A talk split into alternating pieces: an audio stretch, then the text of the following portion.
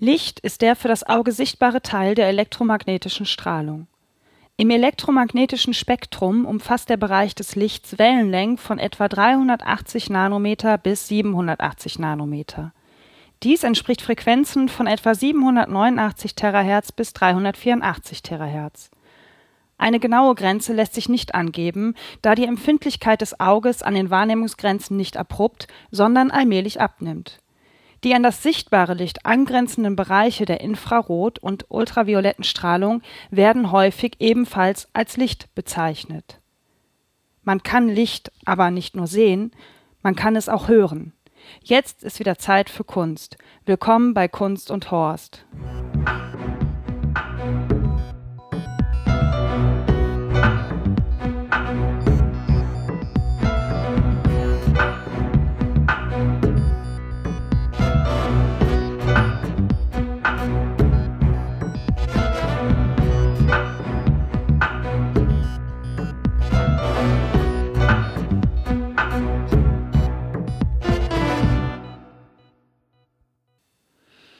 Ja, schön, dass ihr wieder da seid. Ja, Licht kann man hören. Und wie das klingt, werden wir später einfach auflösen. Zuerst sage ich euch mal, wo ich war. Ich war in Münster im LWL-Museum in der Ottopine-Ausstellung. Und ich möchte euch ganz kurz ein bisschen was zur Ottopine erzählen und dann geht's zum Hauptblock zu der Ausstellung. Otto Pine wurde am 18. April 1928 in Bad Laspe geboren. Und für alle, die wie ich nicht wissen, wo Bad Laspe ist, das liegt tatsächlich in Nordrhein-Westfalen. Otto Pine starb am 17. Juli 2014 in Berlin. Otto Pine wuchs in Lübeck auf. Im Alter von nur 15 Jahren wurde Otto Pine eingezogen und war im Zweiten Weltkrieg als Flakhelfer tätig. Otto Pine sagte über diese Zeit, wir hatten schwere Zeiten hinter uns. Meine ganze Generation, die den Zweiten Weltkrieg überlebt hat. Damit waren wir glücklich und aufgefordert, etwas daraus zu machen. Und das machte Otto auch. Otto machte sein Abitur und studierte von 49 bis 53 Malerei und Kunsterziehung in München und Düsseldorf. In Düsseldorf wirkte er dann auch 13 Jahre als Dozent an der Modeschule. Von 1953 bis 1957 studierte er an der Universität zu Köln den Studiengang Philosophie und schloss diesen mit Staatsexamen ab 1958 dann begründete Otto Pine mit Heinz Mack zusammen die Künstlergruppe Sero, zu der 1961 Günter Uecker dazustieß. Sero stellte den Nullpunkt der Kunst dar. Sero wollte sich mit seiner Kunst aus der Dunkelheit der Nachkriegszeit lösen. Die Gruppe forderte einen radikalen künstlerischen Neuanfang. Pines Werke beschäftigen sich mit Licht und Schatten, Farbe, Feuer und Rauch. Es entstanden Rasterbilder, Rauchbilder und Lichtballette. Bei meiner Recherche zu Otto Pine bin ich darüber gestolpert, dass Otto Pines Vater Physiker war. Otto Pine beschäftigte sich viel mit Technologien, Berechnungen zu Strömungen und immer wieder mit dem Licht in seiner Funktion. Otto Pine sagte über das Licht, und das Licht ist da und dringt überall hin, und nicht ich male, sondern das Licht. In den USA beschäftigte sich Otto Pine auch zunehmend mit der Videokunst. Otto Pine arbeitete und lebte in Boston und Düsseldorf und bis zu seinem Tod am 17.07.2014 pendelte er zwischen den USA und Deutschland hin und her.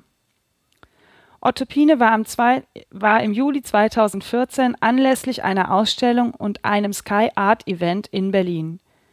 Nur ein Tag nach der Eröffnung seiner Ausstellung in der neuen Nationalgalerie verstarb Otto Pine bei einer Taxifahrt an einem Herzinfarkt. Warum habe ich mich für diese Ausstellung entschieden?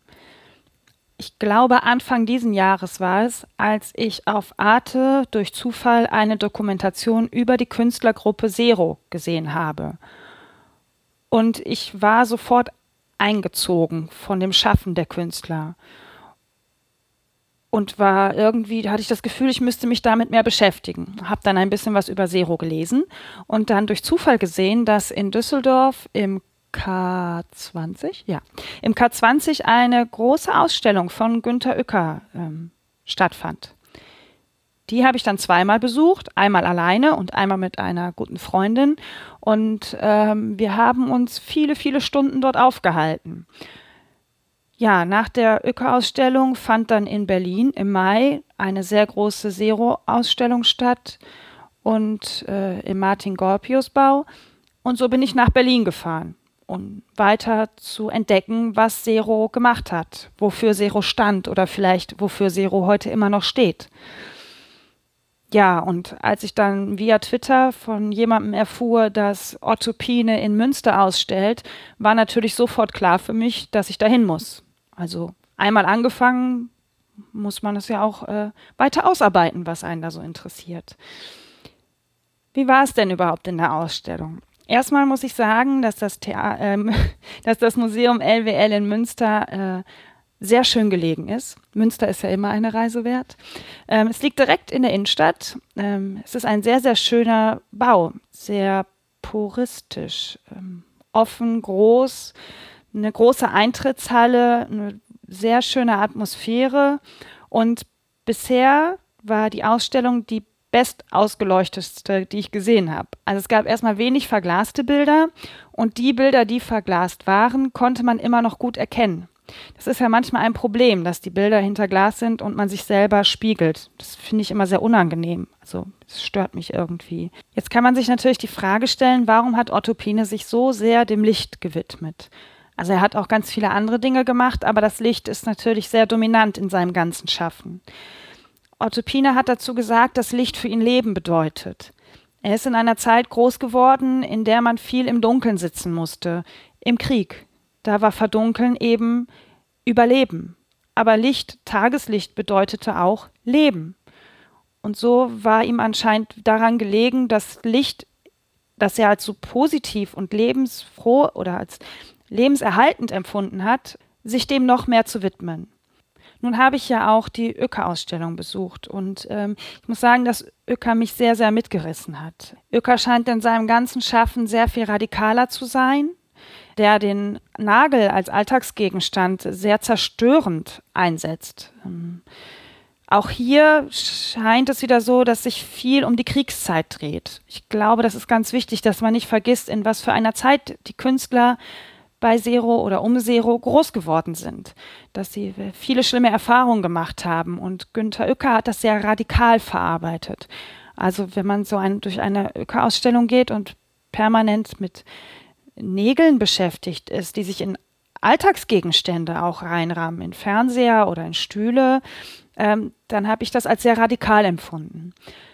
Otto Pine hingegen habe ich unterstellt, dass er mit seiner Lichtkunst eigentlich nur das Schöne rausputzen will. Also es gibt ja auch diesen Effekt, dass man schlimme Dinge erlebt und das versucht permanent in etwas Schönes umzuwandeln. Das muss ich aber revidieren. Also es gab auch hier das ein oder andere Bild, was mich sehr bedrückt hat. Zum Beispiel das Bild Black Cloud. Es ist ein Regenbogen auf eine Leinwand, also eine graue Leinwand, darauf ein Regenbogen. Der Regenbogen ist zum Beispiel auch etwas, was sich in Otto Pines äh, Schaffen oft wiederholt. Also dieser Regenbogen auf der grauen Leinwand und dann sieht es so aus, als hätte jemand einfach ein Klecks graue Farbe über diesen Regenbogen geschmissen. Also äh, es fühlte sich so an, als könnte er das Schöne nicht ertragen in dem Moment. Ja, er hat diesen schönen Regenbogen gemalt und hat ihn dann mit grauer Farbe beworfen. Und das fand ich schon schwer.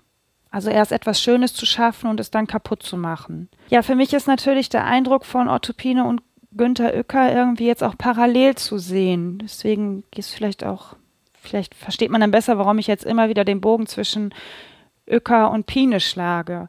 In meiner Wahrnehmung ist Uecker der radikalere Künstler, der die Gewalt äh, mit dem Schlagen des Hammers auf die Nägel, die er erlebt hat, rauslässt. Und ähm, das Paradoxe daran ist aber, dass er in Interviews und Dokumentation eher als nah und zugewandt äh, erscheint, hin und wieder sogar ein bisschen spitzbübig. Otto Pine hingegen schafft eine kurze Nähe, wenn man sich so die Dokumentationen, die da im Museum gezeigt werden, anguckt, dann kommt mal so ein kurzes Lächeln. Es ist eine kurze Art von Nähe, aber man hat sofort das Gefühl, dass er einen wieder auf Abstand hält. Was nicht unangenehm ist, aber es ist äh, interessant, das so nebeneinander zu sehen. Und natürlich ist das alles auch nur Spekulation. Ich habe beide noch nie live gesehen und bei Otto wird es auch nicht mehr möglich sein. Aber es ist interessant, wie zwei Menschen, die ja ihr Schaffen sehr auf den Krieg beziehen, unterschiedlich damit umgehen. Und so empfinde ich das auch bei den Werken. Also Otto Pines Werke, irgendwie lag da immer eine Distanz zwischen mir und dem Werk. Das Bild hat mich zwar berührt, aber irgendwie blieb da was dazwischen. Und deswegen kann ich auch gar nicht so euphorisch über diese Ausstellung reden. Also es war eine total schöne Ausstellung. Es waren wirklich tolle Werke, ähm, aber irgendwie immer mit ein bisschen Abstand. Und das hatte ich bei Öka nicht. Das hat mich sofort, äh, ja, getroffen. Das hat mich richtig umgehauen. Und bei Pine blieb mir das ein bisschen, irgendwie blieb da so ein bisschen Distanz übrig. Das fand ich sehr schade. Es gibt eine Ausnahme dabei. Und das ist das Lichtballett. Und das ist auch der Punkt, an dem wir gleich Licht hören werden. Das Lichtballett befand sich in einem kleinen Raum in einem der Ausstellungsräume. Das war ein fast geschlossener Raum. Und ich habe das Lichtballett schon mal in Berlin gesehen, im Martin-Gropius-Bau. Da war es in einem sehr großen Raum. Das, wenn man das jetzt so nebeneinander sieht, muss ich sagen, war das in Münster schöner gelöst, weil man irgendwie abgeschlossener war. Ja, und dann kann man sich in diesen kleinen Raum reinsetzen und die verschiedenen Lichtinstallationen fangen an, sich zu bewegen. Also mal dreht sich was, mal rauscht etwas. Permanent ist Licht unterwegs. Und für mich hat es sich so angefühlt, als würde ich eine Reise durch das Universum machen. Das war ähm, wie auf der Milchstraße dahin fliegen. Aber gar nicht so groß, sondern eher, als wäre man selber so ein kleines Staubkörnchen. So ein kleines Körnchen, was so durch das Universum reist. Und ich habe euch ja versprochen, dass man das auch hören kann. Und deswegen hören wir uns das jetzt mal an.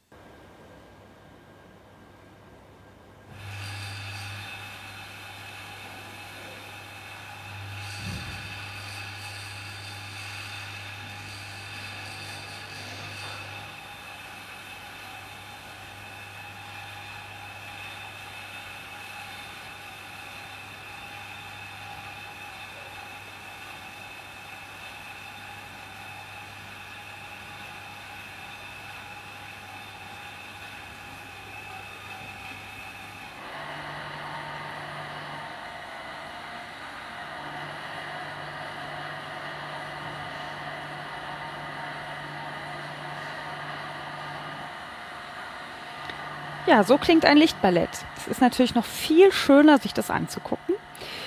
Was für mich äh, mal wieder eine, ein positives Erlebnis war, war, dass in ein oder zwei Räumen später steht, dass eben auch Otto Intention es war, dass es seine Intention war, eine Reise durch das Universum darzustellen. Und ähm, ja, das fand ich gut, dass ich das so wahrgenommen habe was er darstellen wollte. Und da hat er bei mir auch den richtigen Nerv getroffen. Also ich habe da sehr lange gesessen.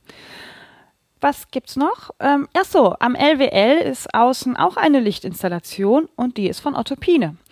Ich habe sie leider nicht gesehen, weil es, also sie hängt ja da, man kann sie sehen, aber das Licht, was sich bewegt, konnte ich nicht sehen, weil es äh, an dem Tag, als ich in Münster war, geregnet hat wie aus Kübeln und ich einfach irgendwann froh war, äh, im Zug Richtung nach Hause zu sitzen, was ein bisschen schade ist. Also so als Tipp, wenn man in das Museum geht und sowieso den ganzen Tag in Münster verbringen möchte, was man eigentlich tun sollte, weil Münster ja wirklich eine schöne Stadt ist, ähm, kann sich dann abends gerne nochmal zu dem Museum begeben und sich das angucken. Ich glaube, das lohnt sich. Dann hat Otto Pine 1972 ähm, eine große Installation ähm, produziert. Und zwar zu der Eröffnungsfeier oder Abschlussfeier. Hm. Ich bin schlecht informiert, das weiß ich jetzt nicht. Auf jeden Fall zu den Olympischen Spielen äh, einen großen Regenbogen ähm, in den Himmel geschossen. Es gibt dazu ein Video auf YouTube, ähm, das werde ich mal äh, mit in die Links oder in die Shownotes packen.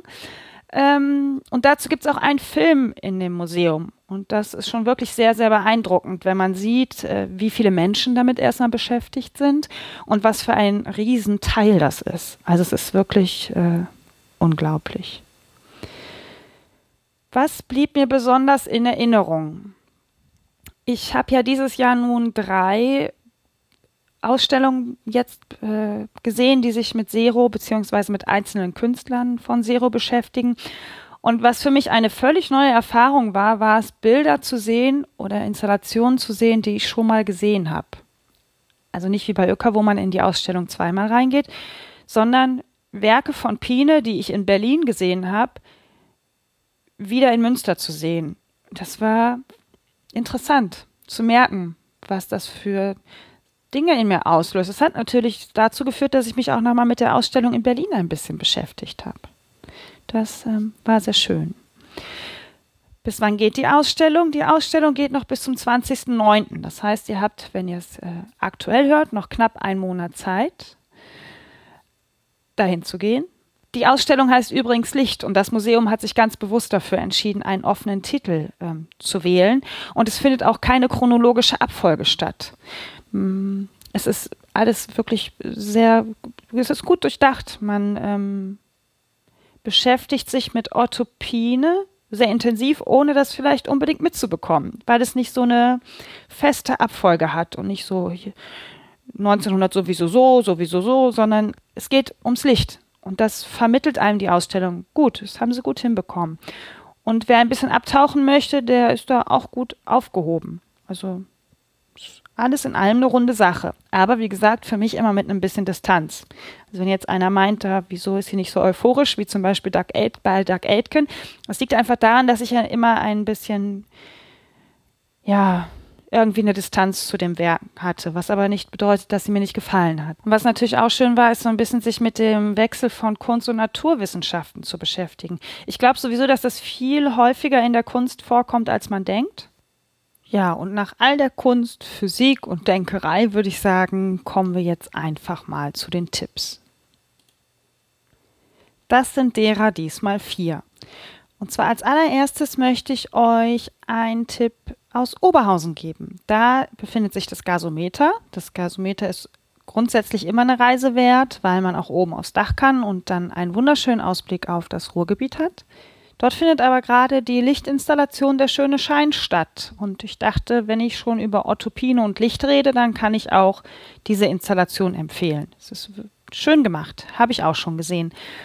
Dann, je nachdem, wie zeitnah ihr es hört, wenn die Folge veröffentlicht wird, ist der 20.8. Morgen am 21.8. findet um 20 Uhr im NRW-Forum wieder das Magazin für eine Nacht statt, One Up. Der Eintritt ist wie immer frei. Die Wim Wenders Ausstellung ist verlängert worden. Sie ist in der Stiftung Museum Kunstpalast in Düsseldorf zu finden und geht noch bis zum 30.08. Die hatte ich auch besucht und muss sagen, dass ich davon sehr positiv überrascht war. Ich hätte nicht gedacht, dass Wim Wenders mich so packen kann. Das hat mir gut gefallen. Was mir überhaupt nicht gefallen hat, ist äh, die Preispolitik. Ich selber mache ja gerade eine Umschulung bekomme also sowas ähnliches wie Arbeitslosengeld 1 und ähm, habe dann meistens, also das K20 und das K21 in Düsseldorf haben das super gelöst, da bezahle ich überhaupt keinen Eintritt und in vielen anderen Museen bekomme ich einen Rabatt. Im Museum Kunstpalast musste ich den vollen Eintrittspreis bezahlen, den ich mit 12 Euro sowieso schon relativ happig finde. Und wenn ich mir jetzt vorstelle, als Arbeitsloser, ah, nee, ich, ähm, nee, war ich ein bisschen äh, überrascht. Negativ überrascht. Nichtsdestotrotz ist die Ausstellung super. Also Wim Wenders hat mich positiv äh, beeindruckt. So, und damit kommen wir auch schon zum vierten und letzten Tipp. Am 30.08. wird der Film Ein Interview mit Dr. Axel Stoll in der Schauburg in Dortmund gezeigt. Und zwar um 14 Uhr. Hier muss ich mal einen lieben Gruß an die Kulturpessimisten äh, richten. Durch die habe ich nämlich erfahren, dass der Film gezeigt wird. Der Film ist von Alexa und Alexander Waschkau und Sebastian Bartuschek. Und ich freue mich schon auf den Film, aber noch mehr freue ich mich auf die Podiumsdiskussion, die danach stattfinden soll. Ich äh, bin gespannt und vielleicht kann ich ja den einen oder anderen von euch dort begrüßen. Ja, das war es auch schon. So bleibt mir eigentlich nur noch meine Abschlusskategorie und das ist das Wort zum Thema. Das Wort zum Thema ist diesmal Reflexion. Ich wünsche euch allen eine kunstvolle und gute Zeit. Bis bald.